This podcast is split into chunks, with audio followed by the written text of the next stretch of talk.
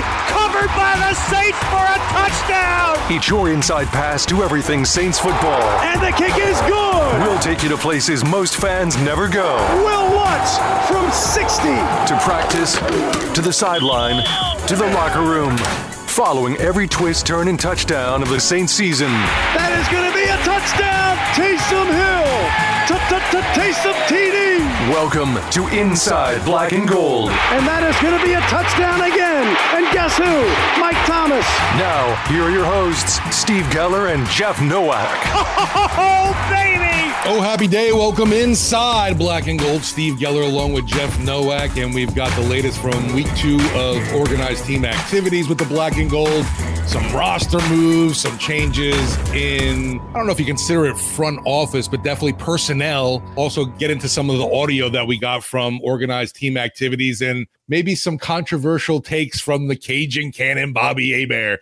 Jeff, uh, you know, it was another thrilling uh, non-padded session of organized team activities where we really saw just more of the special teams work than honestly anything team related. But we did get to see some uh, some stuff. Uh, and uh, uh, one person who continues to shine, uh, Rashid Shaheed. I, I know it's a little too early to get overly excited about players, but he's someone that came in with a different body from last season even.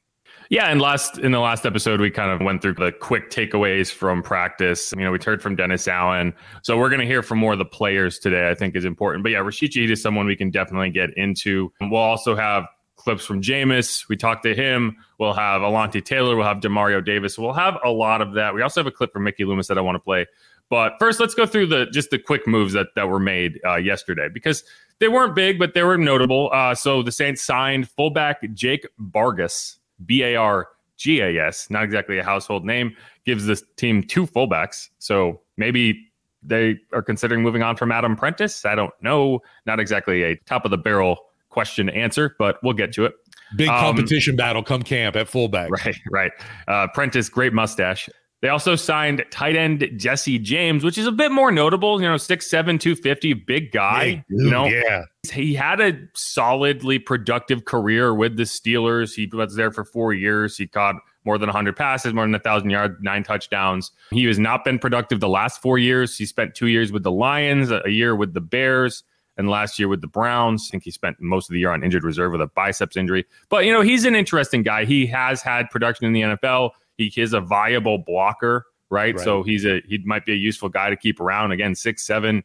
That's just something the Saints don't have is a big tight end, right? So now they do, and to make room for him, they kit they kicked they waived kicker Alex Quevedo. So that puts them at the ninety man roster. They still have two kickers, which the other one is Blake Groupie, the U D F A out of Notre Dame. And I'm glad they did this because I kept hearing like, oh, they're holding a roster spot open because they're going to trade for Hunter Renfro, and like. They might trade for Hunter Renfro. That's not why they're holding a roster spot open. Those two things are not connected to each other. So now we're at ninety. So any moves from this point on will require a corresponding move in terms of signings. Like they could obviously cut some players and whatever. Um, but yeah, so those are some moves. And so we'll see those two guys out at uh, O T As next week. Yeah, with Jesse James, for me, too, I, I thought it was pretty important just because you look at it. Obviously, you have Jawan Johnson.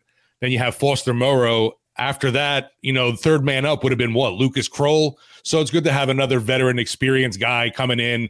We'll no, see Taysom? What he has left in the tank kind of deal. Yeah, Taysom. Taysom's everywhere, though. So, and he's not blocking. He's everywhere but New Orleans. He's not here right now. Um, but yeah, no, the tight end room was like, it looked really thin when you traded Adam Troutman. Suddenly it's, it's this busy, bustling room. So, you know, I, I don't expect Jesse James to make the roster, but he does fit in with New Orleans because he owns one of the worst calls in N F L history. If you go back to twenty seventeen, I tweeted about this. It was one of those Des Bryant type plays where he clearly caught it and he extended it for a touchdown and he got into the end zone and they were like, no, no, no, no, no, sorry. The, you you dropped the ball five minutes after you caught it. Doesn't count. That was in week one against the Patriots, I believe, back in twenty seventeen. I, I love your post about him saying, oh, at least, you know, we won't have something like this. And a fan goes, oh, don't tempt fate, Jeff, please. Yeah.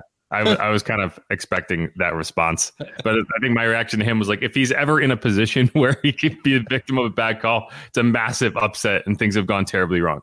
So keep that in mind. Anyway, one more note uh, the Saints, actually, we'll have two more notes. One is that the Saints parted ways, I guess you would say. I don't think firing is, is the right, right term. Contract was up. They kind of both, from the report, saying he wanted to spend more time with family.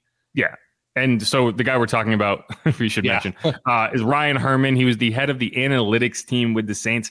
And whether it was a family thing and he just needed more time, whatever, he had to move on, I do think that this team's relationship with analytics could improve in terms of how they use them in game. And so maybe it is an opportunity to get a little for more proactive in that regard and hire someone who's going to be a little more, I don't know if pushy is the word, but Uh, aggressive with, no, you got to do this in this situation. Like, this is nonsense.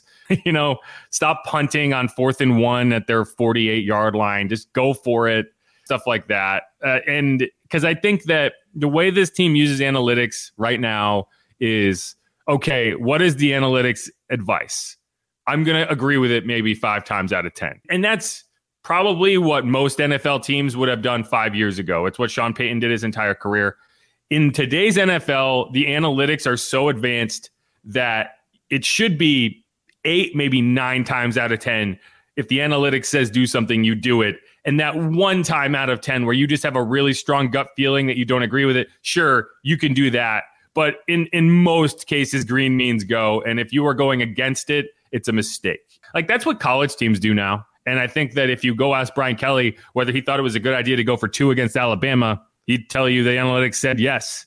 Uh, and so, like, that's... And, and and the thing, too, is, like, when you're D- Dennis Allen and you're trying to explain the decision you made and you can just say, well, the analytics said so, no one's going to question that. I think it gives you a buffer as a head coach. So I'd like to see them use that more often. It'll be interesting, too, just because, you know, you recall Sean Payton, when he went to Denver, one of the first things in his press conferences he said was even that the Broncos' analytics were far ahead of what he was, you know, had with the Saints. Well, isn't isn't that on him, though, kind of thing? Well, you know, it's like the analytics staff can be better, but it still depends on how you choose to use it. Like, the analytics can't make decisions for you in game. You have to use them. Uh, so yeah. that's something. So that's just something to watch. I don't know if it's going to make a difference, but they do are going to have a new head of their analytics department. Never met the old guy. Right. I mean, it, yeah, they're not forward-facing positions. I didn't know no, his right. name until he got let go. But all right, so... One other thing that, that we heard from this week was Mickey Loomis talking about Cam Jordan. And I'm just going to play this because I did a whole podcast segment recently about how Cam Jordan is going to get a contract extension and it is only a matter of time. And so here's Mickey Loomis on SiriusXM saying the exact same thing. I know Cam Jordan's kind of lobbying for that deal to kind of uh, to, to retire as a New Orleans Saint. Have you guys begun any discussions in, in that space? Yeah, look. When he talks about retirement, I think he's thinking it's years down the road, and so am I. Exactly. But, yeah, I, I don't – listen, he's going to be able to play for us as long as he wants to and as long as he can. And then when the time comes, he'll his name will be up on that Ring of Honor and, and in our Hall of Fame and all those other accolades that come with a, a player his stature. He's meant so much to not just the organization but the community and, and how he's embraced New Orleans. And, and yeah, he'll, he'll definitely be with us for the duration of his career. There you have it. Right. Mickey Loomis, not one for maximizing leverage in contract negotiations, apparently. But neither is Cam. Like, if you are Cam's agent, you are looking at this as, okay, well, we're, what's the number? Like, let's figure it out, because Cam's not projecting that he's even considering going anywhere else. And Mickey and the Saints aren't projecting that they're even considering letting him walk. And it's in part, the unspoken part for the Saints is that there's a massive dead cap hit associated with Cam Jordan not being on the team next year, and they won't accept that either way. But, like, in reality, I do think part of it is, like, he's still playing at a high enough level to keep around, and he is that guy. So we would rather keep him if we can, and so there it is. But it is that simple. Like, he's going to get re-signed. He's going to get an extension. It's going to be team-friendly, and there's no r- reason debating it. The other thing he said in that interview was that he he called Cesar Ruiz an ascending player. He lumped him in with Eric McCoy and all these other guys who have gotten big contract extensions. And to me, you know, you hear that and you're like, okay, well, why didn't you pick up his fifth year option? And to me, it's because this is a team that is fully planning on extending him, assuming he is able to come back from that Lisfranc injury healthy. And they were never going to pay him whatever that fifth year option was going to cost, which would have been expensive. I think it would have been like thirteen million dollars a season. So, like, I, I fully expect Cesar Ruiz to get an extension as well. You try not to read too much into attendance. Obviously, we've talked about it, organized team activities. But Ruiz, while he is doing his rehab work, he is one of the guys that is present and not, you know, kind of out on his own doing things. And that that does to me say a lot, obviously, that he wants to be around this team. I'm sure he wants to stay here as well, where he's been, you know, building his career so far. And yeah, I, I wouldn't, I don't think too much into the fact that they haven't, they didn't extend, you know, get that extension done with him right away. Uh, I do expect he's a guy that'll be around it, but you know what? I mean, who, who knows what like a Nick Saldiveri could present and maybe, you know, kind of, I don't want to say force their hand, but cause them to think otherwise of, of maybe offering a big deal. See, I don't think that's going to affect Ruiz. I think it's going to affect Pete. And Andrus right. Peat is on the final year of his deal as well. Yeah. You did restructure that deal, which surprised me, but they only converted four million dollars of his salary. So it's not a major restructure. I expect him to be off the roster next year. And, and it's not even because of like the quality of play. It's just because you can't trust him anymore and you haven't been able to for the last several years. And if Nick Saldiveri is up there and performing well, you might as well go with him.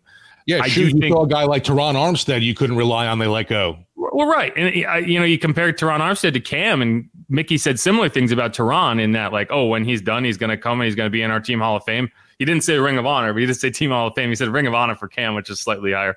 But, yeah, and I think that's because, you know, you like the, that's the difference between Terron and Cam is Cam is still reliable and, and the durability is there. And so you're able to be a little bit more proactive with, you know, yeah, we can trust him. So we can extend him now as opposed to, I, you know, I don't know how many years Terron has left in his body. Like Cam, it's really a question of how long he wants to play. Feels like that with Cam. As long as, right. uh, you know, he keeps doing his conditioning and his routine, that body's held up, knock on wood. Yeah, and he's always in attendance at O T As. And so you right. talked about attendance a little bit. You know, it's something that Cam loves. I think Cam, honestly, like part of the reason I think Cam likes to show up is because he uses it as his fitness regimen, right? When you spend your entire offseason in Spain, you probably do need to do a little bit more in terms of getting ready for the season than if you spent all year at, you know, Axios in San Diego or whatever. I don't know. But one guy who is not in attendance is Michael Thomas. And that is the person who drew the ire of one Cajun Cannon, Bobby Hebert, who had a pretty strong take about it on Sports Talk uh, earlier this week. Michael Thomas should be here, should do the rehab here, all that. I don't care if you're on the sidelines. Okay, I'm not offense, no, but you have to look at other guys. Don't be so selfish. You're on the sidelines. Say you're playing pitch and catch. They're doing special teams drills. How about you just catching the ball from the quarterback? So as the media members, uh, we all can look at that. Oh, Michael Thomas was there. You know, we see him talking to the young receivers, trying to get them better. No, it's such a, it's such a selfish act by Michael Thomas not being in New Orleans, considering how well we've compensated him. Like, what the hell? What's up with that? Come on, dude. Uh, you need to be here for the best interest of the team. Because I'm telling you right now, we need Michael Thomas. We You're don't a different offense when he's out there. We don't totally have different. we don't have no alpha dog as far as uh, look. Just look what he did at the close out the Falcons game in the fourth quarter in, in Atlanta. Uh, I'm talking about that. You might, oh, we got Chris Olave. Chris Olave is little. He's not strong enough. And, and Mike, the guy maybe that we were counting on, uh, now, was he even there today? I don't think they threw him a pass. A T. Perry. Okay, the rookie from Wake Forest. Now, he looks the part. Uh, uh, Mike, uh, now, what, he's like six five, six six, whatever. Uh, he's a big time, uh, looks like a big receiver. They threw him the ball five times, four of them. And it was tough catches.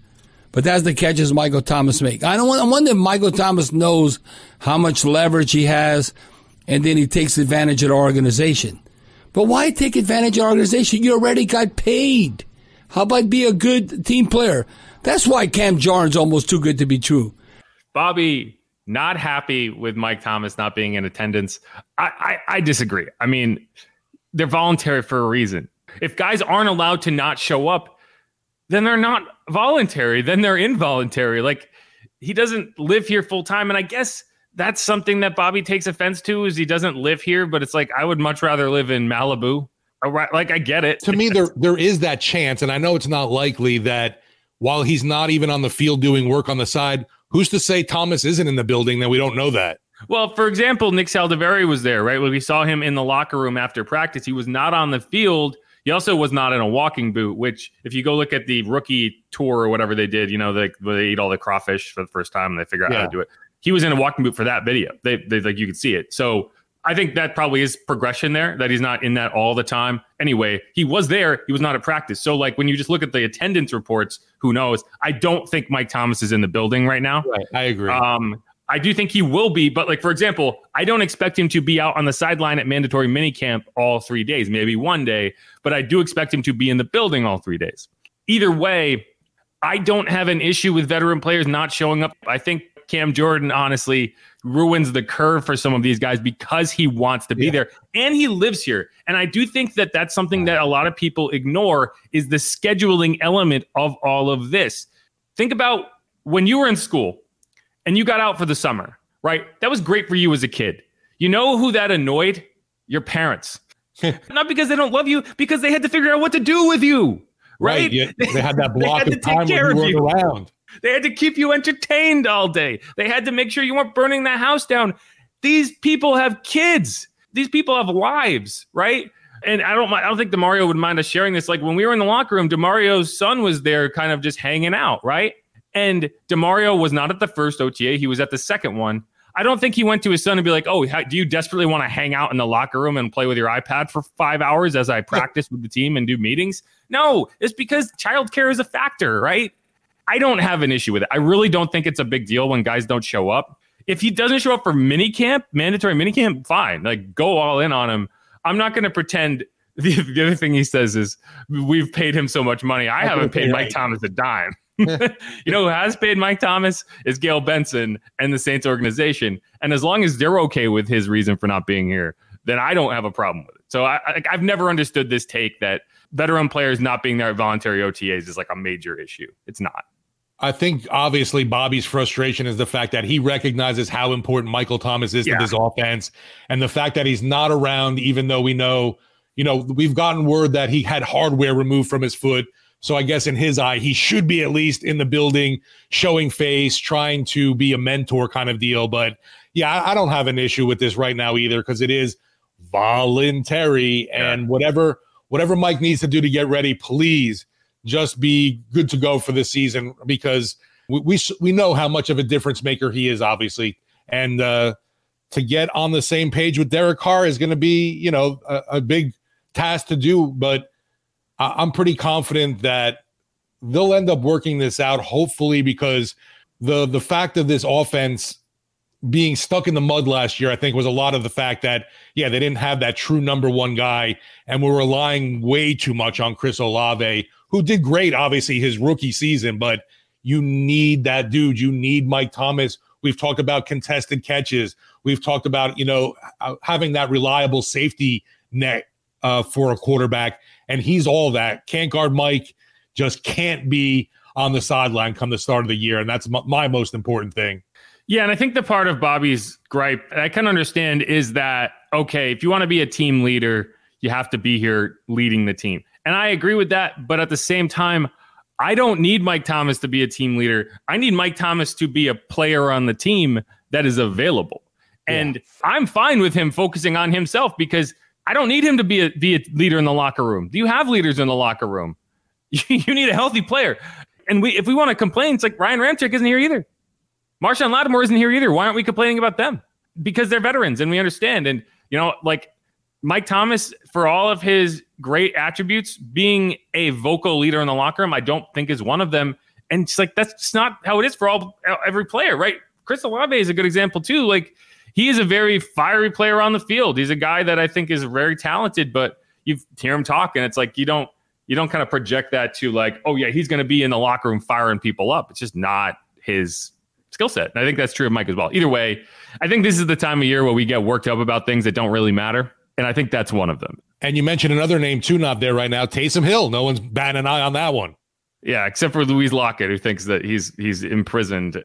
One of our dedicated listeners, very big Taysom Hill fans. But yeah, it's uh, I don't have an issue with it. Alvin Kamara, another example of guys who aren't here. So it's like, if you're going to have that energy for Mike Thomas, have the same energy for Ryan Ramczyk, right? Have the same energy for James Hurst and Andrus Peat, right? Like, it can't just be about Mike. That's my opinion. To me, I have the issue, and we don't we don't know what's going on with certain players, obviously, but to me, guys like Andrus Peat, a Traquan Smith, it's like, what the hell are you not doing at O T As? Here's the thing. Again, you're a veteran player. There are yeah. things, right? Like, it's not all about, like, Cam spent the entire offseason in Spain. He wasn't there for the workout programs, like, throughout the offseason, but that's fine, right? He's there now. They're going to be there when it counts. They're going to be there when it's mandatory. Not an issue, right? If you want to make it mandatory, make it mandatory. Otherwise, what's the point of calling it voluntary if guys don't show up when we freak out about it? I, I feel it's like, you know, pe- people think of it as, oh, that work meeting that, you know, you don't have to be there, but you should. That's that's not the case here. This is, is this really is considered voluntary. There's no demerits for not showing up. I love me a work meeting I don't have to be at. It's a voluntary meeting. No problem. See yeah, you later. Yeah, I'll catch the recording. Anyway, let's wrap that segment up. We went deep on that, and we're going to come back. We're going to have some sound from Jameis. I do want to hear more from him. Had some interesting things today about, you know, it's the first time we talked to him, like why he came back, all that sort of stuff. And then we're going to close out with, you know, more, a lot about Alontae Taylor, another Bobby Hebert hot take, which I'm dying to get into.